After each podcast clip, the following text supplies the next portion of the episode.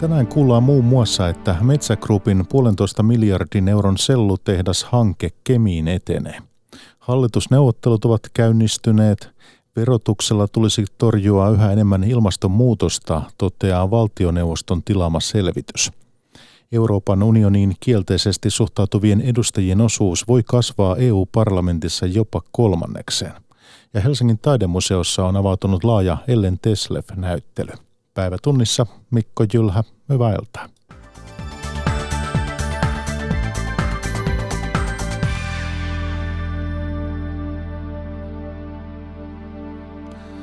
Metsä Group rakentaa Kemiin pohjoisen pallonpuoliskon suurimman puuta jalostavan tehtaan. Uuden biotuotetehtaan investointikustannus on 1,5 miljardia euroa. Lopullinen investointipäätös hankkeesta tehdään ensi vuonna. Minna Pantsar. Kemissä Metsägrupin selvitystyön lopputulosta on veikkailtu jo vuoden päivät. Uudistetaanko vanha vai saadaanko kokonaan uusi? Tänään se sitten ratkesi, pääjohtaja Ilkka Hämälä. Arvioimme, että meillä on mahdollisuus toteuttaa uusi biotuotetehdas Kemiin. Jatkamme hankesuunnittelua siltä pohjalta. Kemin biotuotetehdas on valtava. Hintalappu on noin puolitoista miljardia euroa. Uutta työtä tulisi pysyvästi niin tehtaalla kuin kuljetuksissa noin parille tuhannelle henkilölle. Sellua uusi tehdas tuottaisi vuodessa puolitoista miljoonaa tonnia.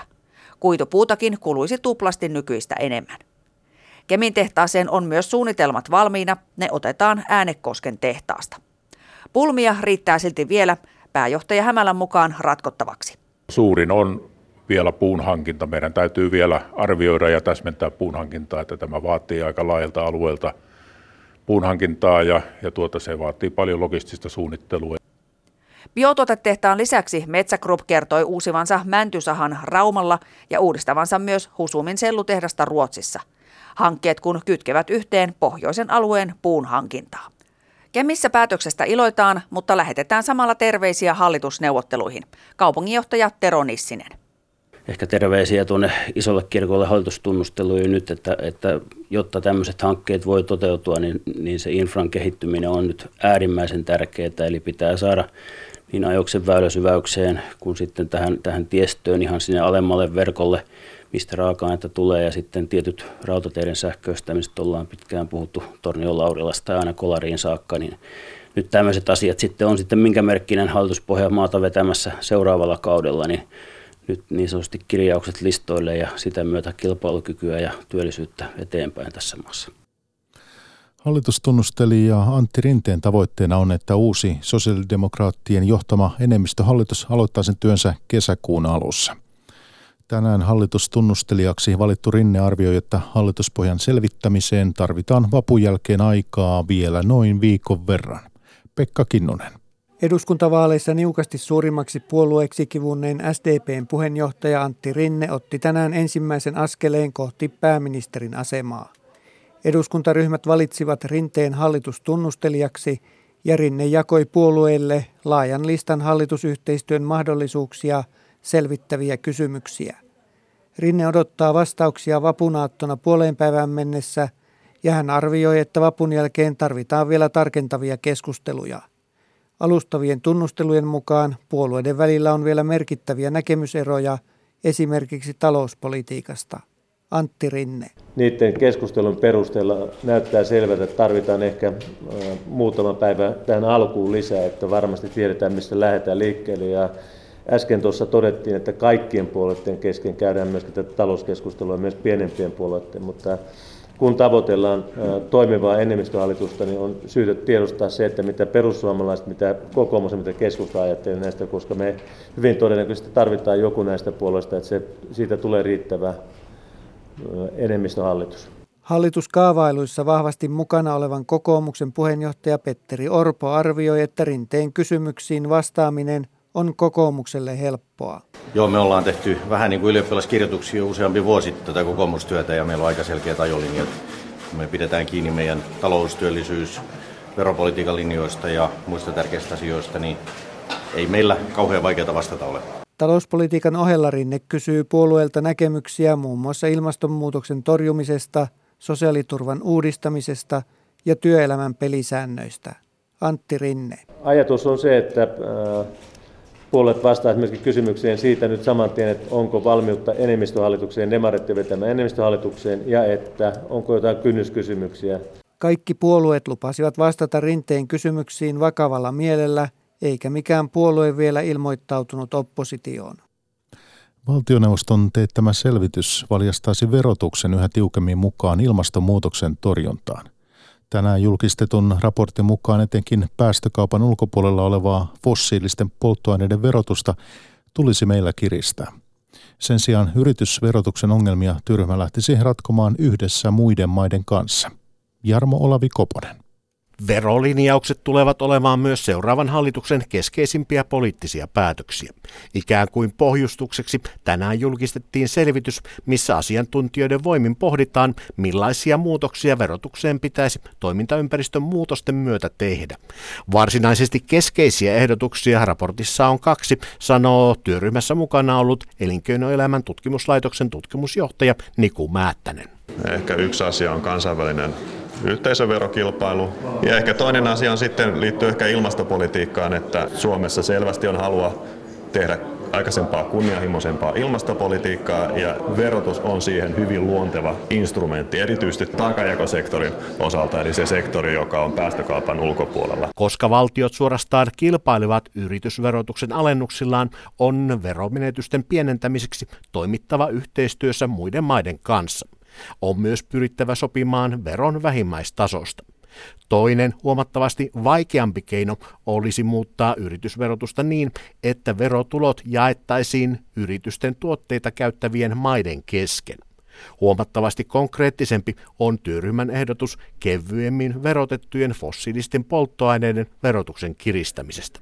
Pitäisikö ilmastonmuutoksen torjuntasyistä Suomessa luopua esimerkiksi kevyemmin verotetusta lämmityspolttoöljystä ja toisaalta moottoripolttoöljystä?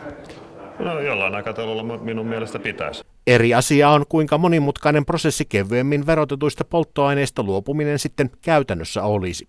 Yleisellä tasolla valtiovarainministeriössä kuitenkin myönnetään, että veropohjassa on tiivistämisen varaa. Ylijohtaja Terhi Järvikare. No meillä on joitakin vähennyksiä, joita, joita voisi poistaa. Meillä on joitakin verotukia, joita, tai muita verotukia kuin vähennyksiä, joita voisi poistaa. Esimerkiksi meillä on myös alennettuja arvonlisäverokantoja ja näin edespäin. Millaisessa yhteiskunnallisessa tilanteessa uusi eduskunta aloittaa työnsä ja mihin seuraavan hallituksen olisi toiminnassaan erityisesti syytä kiinnittää huomiota keskustelemassa neuvonantaja Tuuli Kaskinen Demos Helsinki ajatushautomosta ja valtiotieteiden tohtori ekonomisti Sixten Korkman. Toimittajana Jari Niemelä.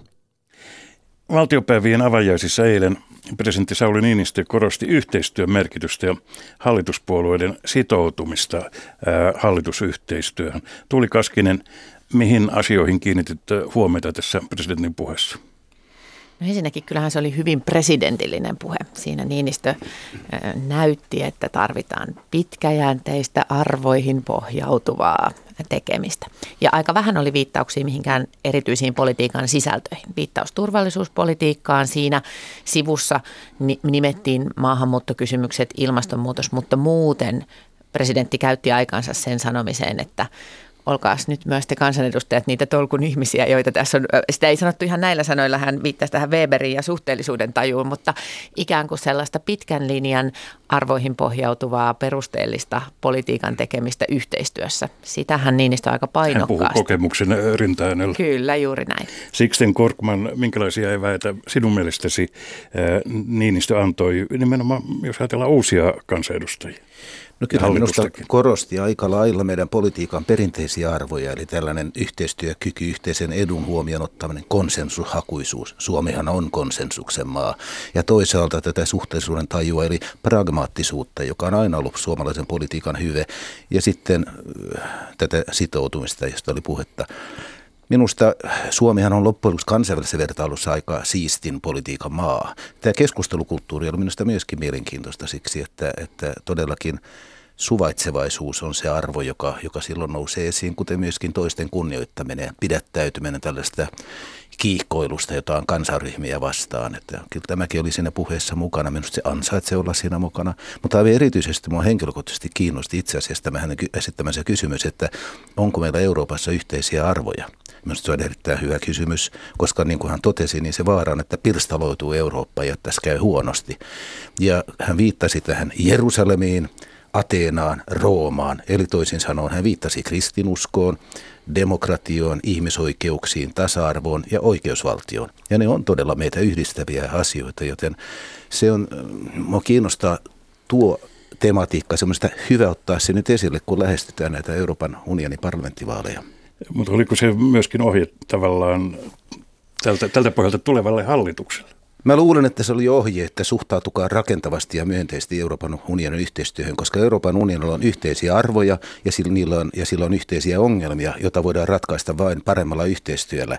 Hän luetteli jopa ne ongelmat, joita meillä on, ja ne on kaikki sellaisia, jotka vaatii yhteistyötä. Et minusta hän ei nyt ihan sanonut sitä, mutta minä voisin sen sanoa, että näissä vaaleissa äänestetään EUn puolesta tai vastaan populistipuolueiden kannattajat äänestävät Euroopan unionia vastaan, muut äänestävät hieman eri syistä EUn puolesta. Ja se on itse asiassa tämän kevään tärkeimpiä vaaleja. Ja vielä tuohon eduskuntaan, niin aivan olen samaa mieltä siitä, että EU-vaalit ovat todella tärkeät.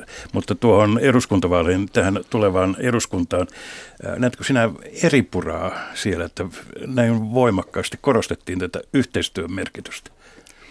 No lienee selvää, että vaalitulos jossain mielessä korosti sitä, että yksittäisten isojen blokkien aika on ohi ja on useita pienempiä ryhmiä, joiden yhteistyö on kau- kauhean keskeistä.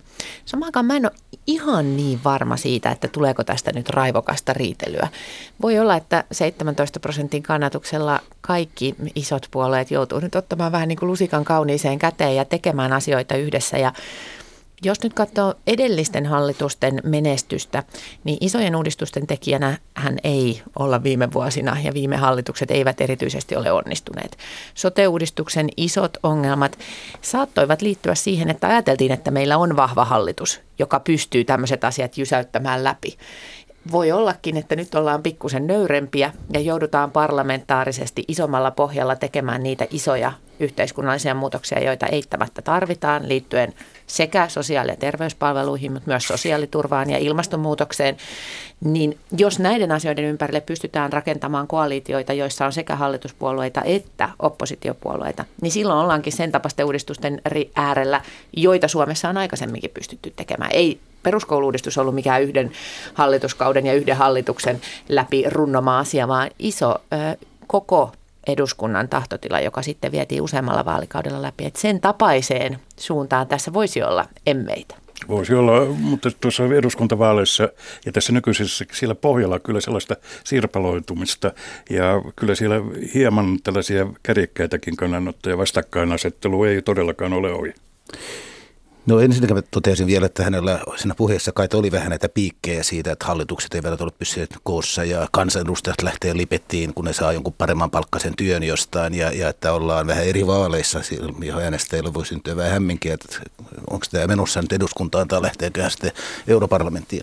Mutta mä olisin optimisti kyllä sen suhteen, että riitely pysyy hallinnassa ja jälleen kerran Suomien konsensuksen maa. Jos ajattelemme, mitkä ovat todennäköisesti ne kaksi suurinta hallituspuoluetta, sosiaalidemokraattinen demokraattinen puolue ja kokoomus, kyllä niillä on kykyä keskustella toistensa kanssa ja tulla toimeen. Se on aika laajasti sellaisia ihmisiä, jotka ovat kuitenkin samaa mieltä keskeisistä asioista. Minusta parhaimmillaan, mutta tässä mä olen nyt vähän optimisti. Ne saattaisi jopa neutraloida toistensa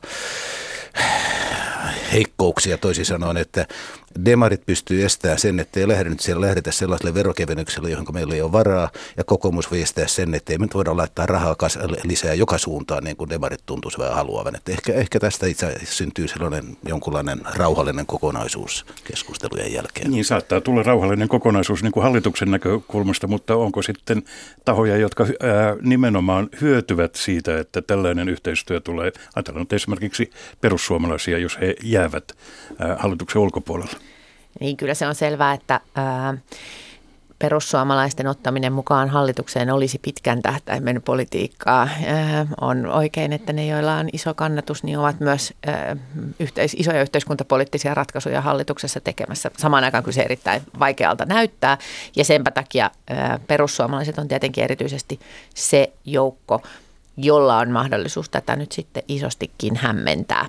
Samaan aikaan ei perussuomalaistenkaan kannatus ollut kuin sen 17 prosenttia. Eli pitää muistaa, että ei siinä puhuta ei puolesta suomalaisista, ei edes itse asiassa neljänneksestä suomalaisista, vaan vielä pienemmästä porukasta. Eli, eli siinä mielessä se pirstaloituminen koskee myös perussuomalaisia. Suomessa on toimittu sillä tavalla poliittisesti järkevästi, että kaksi kertaa on otettu populistipuolue hallitukseen. Molempina kertoina se on hajonnut ja kannatus on, on, on sulanut pois, mutta tällä kertaa ei liene realismia siinä, että perus, perussuomalaiset tulisivat hallitukseen. He eivät itse sitä halua, eivät uskalla, koska tiedostavat itse, että se, siihen ei ole kestävää pohjaa ja muut vierastavat kieltämättä vähän tätä arvopohjaa, joka on epäilemättä varsin erilainen, vaikka puheenjohtaja halla nyt pikkusen peruu aikaisempia puheitaan. Pitäisikö teidän kahden mielestä uuden hallituksen välttää joitain virheitä, mitä edelliset hallitukset ovat tehneet? No erityisesti uuden hallituksen pitää isoissa uudistuksissaan pitää fokus siihen sen uudistuksen kannalta kaikkein keskeisimmissä asioissa. Tällä viittaan kyllä ihan nyt tähän sote-virheeseen, jonka mun mielestä sekä keskusta että kokoomus teki. Sinne nostettiin keskeisiksi tavoitteiksi toisaalta maakuntien ja toisaalta terveyspalveluyhtiöiden roolin keskeisyys. Ja siinähän sitten mentiin ihan mäkeen. Oikeastihan uudistus piti tehdä sen takia, että suomalaisten terveyserot pienenee ja suomalaisten terveys paranee. Ja jos se olisi ollut se fokus, niin sitten luultavasti hallitus olisi ollut siinä pidemmällä sen työn tekemisessä. Nyt siellä oli tämmöiset ikään kuin asiaan kuulumattomat sivuasiat, jotka, jotka oli kaikkein keskeisimpiä. Eli sen takia fokus siinä yhteiskunnallisessa muutoksessa, jota halutaan, niin silloin onnistumisen edellytykset on huomattavasti suuremmat.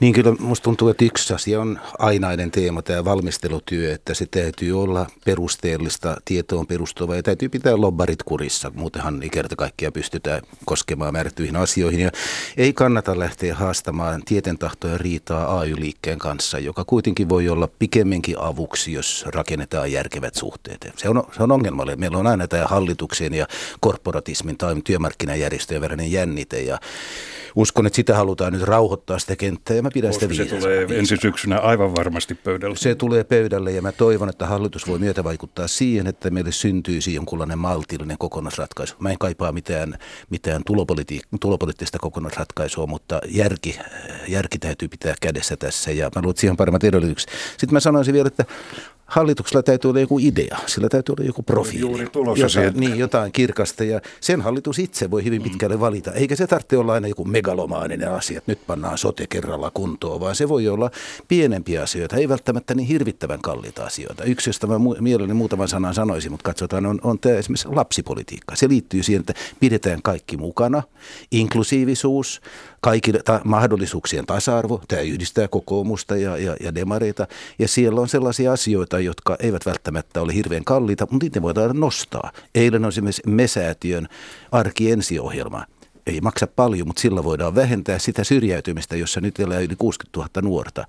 Ja, ja Juha Saaren kehittämä ohjelma, koskee lastensuojelun jälkihoitoa, ei ole iso asia, mutta sitä voi nostaa esille ja sanoa, että tässä me teemme työtä tulevan Suomen puolesta. Ja Sama koskee Itlan määrättyjä ohjelmia, eli itsenäisyyden vuoden lasten juhlarahaston ohjelmia. Tällaiset asiat, niistä voi muodostua kokonaisuus, joka, joka antaa profiilia ja ikään kuin valovoimaa hallitukselle. Niin, Tuuli Kaskinen, se on totta, että varmaankin, että uuden hallituksen pitää keksiä joku yhteinen idea, ei joku ei välttämättä ihan joku konkreettinen tavoite. Mikä tämmöinen yhteinen toisiaan yhdistävä idea uudella hallituksella voisi olla?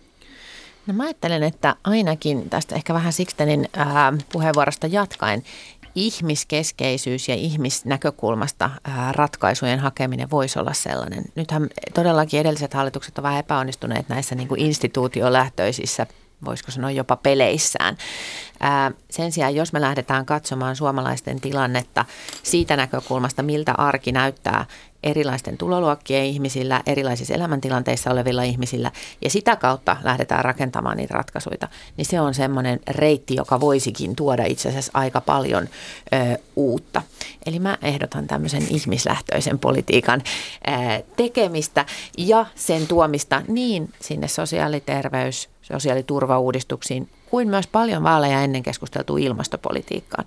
Se on se päähuoli suomalaisilla, että eihän minun autoani pihasta viedä. No ei viedä pihasta autoa, sen sijaan saat paremman uuden auton kaupasta sitten, kun olet sitä aikanaan ostamassa ja se on päästötön ja siihen meidän pitää tähdätä. Eli kysymys siitä, millä tavalla ihmisten arki on hyvää, toimivaa sekä siinä maailmassa, joka on digitaalisempi, siinä maailmassa, jonka ilma, jossa ilmastonmuutos on ratkaistu, siinä maailmassa, jossa sosiaaliturvakysymykset on ratkaistu, niin se on se, jota ehkäpä esimerkiksi tässä Sixtenin hahmotteleva kokoomuksen ja, ää, tai demareiden ja kokoomuksen johtama hallitus voisi hyvin olla tekemässä. Ihmisiä keskustavat nämä, mietityttävät nämä ihmisen arkeen liittyvät asiat, mutta Sixten Korkman, ää, talouden epävarmuutta korostetaan tällä hetkellä ihan joka puolella, niin Suomessa kuin ää, kansainvälisestikin. Mutta minkälaista yhteiskunnallista keskustelua odotat kun tässä tilanteessa? No kuten sanot, itse viittasit siihen, että syksyllä käydään jo palkkaneuvotteluja ja kyllä totta kai se on niin, että meidän pitäisi kantaa huolta siitä, että me emme tärvele Suomen kustannuskilpailukykyä tässä vaiheessa, jolloin talous joka tapauksessa on kääntyessä heikoimmalle. Meidän ei myöskään pitäisi laittaa kaikkia rahaa likoon, ikään kuin lisätä menoja ja, ja sen sellaista. Tässä vaiheessa voi olla, että se päivä koittaa, jolloin täytyy tukea talouden kysyntää ja kasvua finanssipolitiikan keinoin, mutta se on myöhempi se ajankohta. Ja, ja tosiaan muuten on, jos me pystymme nostamaan työllisyysastetta, kaikkihan siitä ovat, kaikki ottaa jo annettuna, että se nousee 75, mutta ei se nyt itsestään nouse. Ja se on hyvin, hyvin vaikea kysymys. Mitkä on ne järkevät toimenpiteet, joilla sitä saadaan korotettua, mutta jos voidaan, niin hyvä. Mutta sitten on muita tällaisia, että ihan suhdannetilanteesta riippumatta, niin kyllä esimerkiksi tämä osaaminen, eli koulutustutkimus, se tulee varmasti olemaan yksi ja minusta oikeutetusti, se on tärkeä asia. Ja miksei asuntopolitiikka, jossa kenties nyt kun asuntorakentaminen on kääntyvässä laskuun, niin voidaan pohtia, että taantuman tullen, niin ehkä se on sellainen, jossa voi jotain elvyttämistäkin harjoittaa. Et kaivannut lobbareita hallitusneuvotteluihin, mutta minkälaisia neuvoja te molemmat antaisitte eh, siitä, että pitäisikö tässä vaiheessa näistä keinoista, mitä esimerkiksi talouteen tai muuhun pitää tehdä löyhästi vai sopia jo nyt kaikki etukäteen? Mä ajattelen, että etukäteen sopimisella on nyt ollut vähän huonot perinteet tässä ainakin kovin tiukasti sopimisella. Tavoitteet pitää olla kirkkaat, niiden pitää olla ihmislähtöiset ja niiden pitää olla semmoiset, että ne on perusteltavissa myös hallituskausien yli. Ei pidä katsoa vaan seuraavaa neljää vuotta, vaan pitää katsoa seuraavaa vaikkapa 12 vuotta, kolmea hallituskautta, miettiä miten vuoteen 2030 mennessä Suomi ratkaisee nämä ongelmat. Ja jos se pidetään fokuksessa, niin silloin hallituksella on onnistumisen edellytykset. Mä olen samaa mieltä, että esimerkiksi sot, no, sote-uudistus jätetään se siksi, mutta sotu, sosiaaliturvauudistus, kannattaisi tehdä aikaa käyttäen, valmistelutyötä hyödyntäen ja mielellä niin, että se on yli hallituksen opposition rajat se, se valmistelutyö, koska se tulee kestään kuitenkin pitkään. Ilmastopolitiikkahan on toinen kenttä, jossa kannattaa tehdä huolellista valmistelutyötä, koska muuten keskikäinen suomalainen mies pelästyy, että enkö mä saa syödä lihaa ja ajaa autolla ja kaataa metsää, vai mitä sitä tämmöinen on. Ja kannattaa selittää, että ei siitä ole kysymys, vaan kysymys on siitä, että laajalla ohjelma kuitenkin hillitään sitä hiilidioksidin päästöjen määrää, jota Suomesta tulee. Se Askel on kerrallaan. Joo. Tähän loppuun vielä uusi eduskunnan kokoonpano on herättänyt tietysti huomiota niin kuin aina. Tuleeko nyt uutta meininkiä? Siellä on naisia ennätysmäärä. Naisia ennätysmäärä. Mä sanoisin, että vielä isompi muutos on se, että nuoria on niin iso määrä. Se tarkoittaa, että tietyt nuorten tärkeinä pitämät asiat voikin muuttaa politiikan sisältöä. Tässä on mainittu ilmastonmuutos, eh, myös esimerkiksi seksuaalitasa-arvoon liittyvät kysymykset. Myös eh, esimerkiksi hyvin nuoren oikeusministeri Antti Häkkäsen linjat eh, oikeudenkäytön puolella on sellaisia asioita, jotka luultavasti tämä alle 30 porukka nostaakin uudella tavalla esiin. Ehkäpä myös digitalisaatio on sellainen aihe, jota nuoret tuo. Suuri ilonaihe, että on paljon nuoria ja naisia uudessa eduskunnassa. Keskustelemassa ekonomisti Sixten Korkman ja neuvonantaja Tuuli Kaskinen Demos Helsinki ajatushautomosta. Euroopan unionin kielteisesti suhtautuvien edustajien osuus voi kasvaa uudessa EU-parlamentissa jopa kolmannekseen, kertoo Euroopan laajuinen mielipidemittaus – Jos populistipuolueiden äärioikeiston ja äärivasemmiston painoarvo parlamentissa kasvaa, se vaikeuttaa esimerkiksi EU-budjetin laadintaa ja uuden EU-komission nimittämistä. Ensimmäistä kertaa EUn historiassa kansallismieliset voivat alkaa toteuttaa visiotaan EU-yhteistyön purkamisesta. Anna Karismo Brysselistä. EUta vastustavat kansallismieliset puolueet voivat saada toukokuun lopun parlamenttivaaleissa murskavoiton. Niistä voi tulla jopa parlamentin suurimman ryhmän EPPn jälkeen toiseksi merkittävin voima parlamentissa, kertoo uusi mielipidemittaus. Näin ne voisivat myös blokata parlamentin päätöksiä. Tähän asti ryhmät ovat olleet hajallaan, mutta nyt on merkkejä niiden yhdistymisestä, sanoo parlamenttia ja äänestäjien asenteita selvittänyt Susie Dennison EU-ta seuraavasta tutkimusyhtiöstä ECFRstä. They have um, a real ability to act as a block, blocking minority. I think this could only work as on an issue by... Ne saattavat pystyä toimimaan blokkaavana vähemmistönä lainsäädäntötyössä. Päätösten estäminen toimisi vain yksittäisissä kysymyksissä, mutta esimerkiksi EUn tulevien vuosien budjettiin ne luultavasti haluaisivat vaikuttaa. Ääriryhmillä on nyt aiempaa enemmän kannustimia työskennellä yhdessä, koska niiden valta kasvaa ja ne näkevät mahdollisuuden toteuttaa visionsa vahvoihin kansallisvaltioihin palaamisesta. Euroopan vastainen ryhmä voisi muuttaa myös EUn ulkopolitiikkaa. Esimerkiksi Vladimir Putinin Venäjän toimia Krimin niemimaalla tukevat nyt sekä äärivasemmiston että äärioikeiston puolueet. Uuden vaalien jälkeisen EU-komission kokoonpanoon ne voisivat vaikuttaa näin. You choose one or two sort of scapegoat commissioners um, uh, that they, that you use the sort of interview process of the parliament to do a really strong grilling. You call into question. Ne valitsevat yhden tai kaksi syntipukkikomissaaria, joille ne järjestävät kovan grillauksen. Sitten asetetaan näiden komissaarien ansiot kyseenalaiseen valoon ja niin edelleen. Jos ehdolla komission ei ole riittävästi EU-vastustajia, ne voivat ajaa tilalle omia ehdokkaitaan, Susi Dennison sanoo. EU-myönteiset puolueet tekevät nyt tutkijan mielestä virheen ja pelaavat ääriryhmien pussiin, jos ne nostavat esiin populistien aiheita, eli esimerkiksi rajojen vahvistamista tai maahanmuuttokysymyksiä. Tutkimuksissa nämä eivät ole olleet äänestäjien enemmistön mielestä tärkeimpiä aiheita.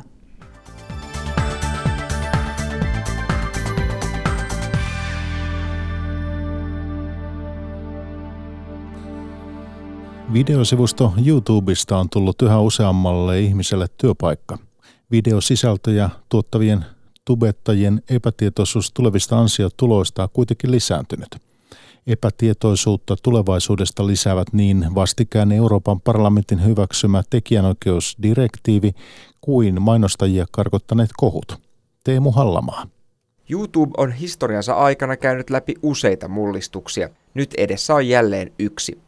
Muutoksen taustalta löytyy useita syitä. Perinteisten mediayritysten vyöry alustalle, mainostajien laskenut toleranssi kohuille ja viimeisimpänä EUn uusi tekijänoikeusdirektiivi. Moni tubettaja pohtiikin nyt tulevaisuuttaan, sanoo Suomen tubettajat ryn puheenjohtaja Jussi Koski. Mä ajattelen, että tubettajien tulevaisuus on hyvä mutta se on hämärän peitossa osin tällä hetkellä ehkä ansaintalogiikkansa puolesta nimenomaan tämän EUn direktiivin myötä.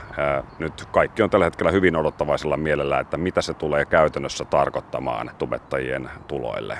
EUn lainsäädäntö saattaa johtaa siihen, että YouTube alkaa suosia suurten mediatalojen sisältöjä varmistaakseen tekijänoikeuksien toteutumisen. Tulevaisuudessa tubettaminen ammattimaistuu entisestään, arvelee YouTubessa soikkuna tunnettu Sonja Hämäläinen. Mutta kyllä musta tuntuu, että se menee ammattimaisemmaksi ja myös ne, jotka tekee tällä hetkellä YouTuben sisältöä, niin haluaa myös pyrkiä ammattimaisemmaksi myös varmasti pois sieltä YouTubesta, että tavallaan pitää sitä YouTubea niin ponnahdusalustana.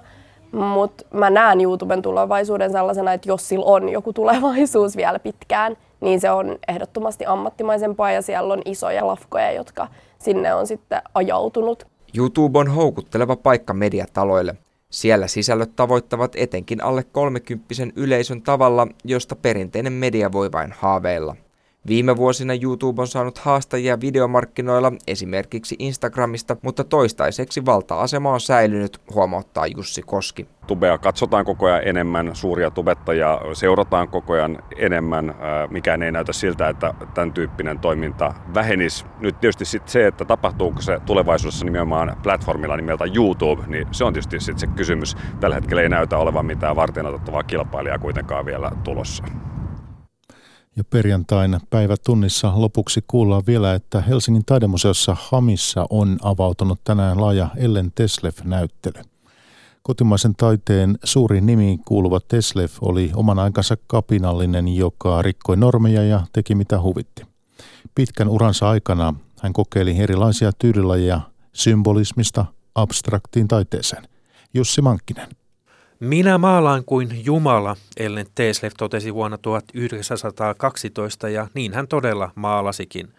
Teeslev astui rohkeasti oman aikakautensa miesvaltaiselle taidekentälle. Hän oli normeja rikkova edelläkävijä, jolle sukupuoli ei muodostunut esteeksi. Taidehistorioitsija Hanna-Reetta Schreck. Hän halusi löytää ja nähdä uutta. Ja tämä tietenkin sitten nitisytti ja natisutti niitä naisen aseman niin kuin, rajoja ja semmoisia niin aitoja. Hän, hän teki ja maalasi sitä, mitä halusi ja huvitti. Tesleffin poikkeuksellinen lahjakkuus huomattiin jo varhaan ja nimenomaan hänen isänsä kannusti tytärtään taiteilijaksi. Teslef matkusti jo 1800-luvun lopulla Pariisiin opiskelemaan ja myöhemmin matka jatkui Firenzeen.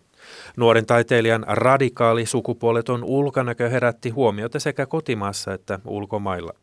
Äiti oli välillä huolissaan ja varoitteli, kun hän kirjoitti tyttärelleen Pariisiin 1890-luvun alussa, että älkää herättäkö liikaa huomiota tällä emansipoituneella olemuksellanne ja varsinkin sinä lyhyine hiuksinesi. Teselfin pitkään taiteilijauraan mahtuu useita tyylimuutoksia ja kokeiluja. Symbolismin jälkeen hän kiinnostui ensimmäisten suomalaistaiteilijoiden joukossa ekspressionismista, värimaalauksesta, surrealismista ja abstraktista taiteesta. TSF niputettiin yleensä yhteen toisen aikalaisnaistaiteilijan ja edelläkävijän Helene Särbekin kanssa. Taidehistorioitsija Hanna-Reetta Schreck.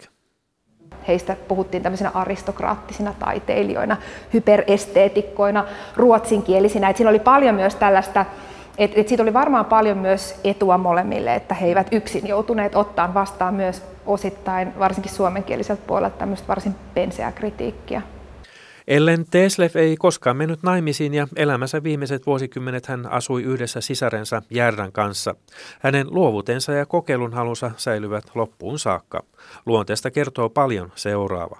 Silloin kun hänellä työ oikein ja todella sujuu, niin hän saattaa kirjoittaa muistaakseni sisarelleen, että otin alas seinältäni erään Michelangelon, koska minusta se oli huono.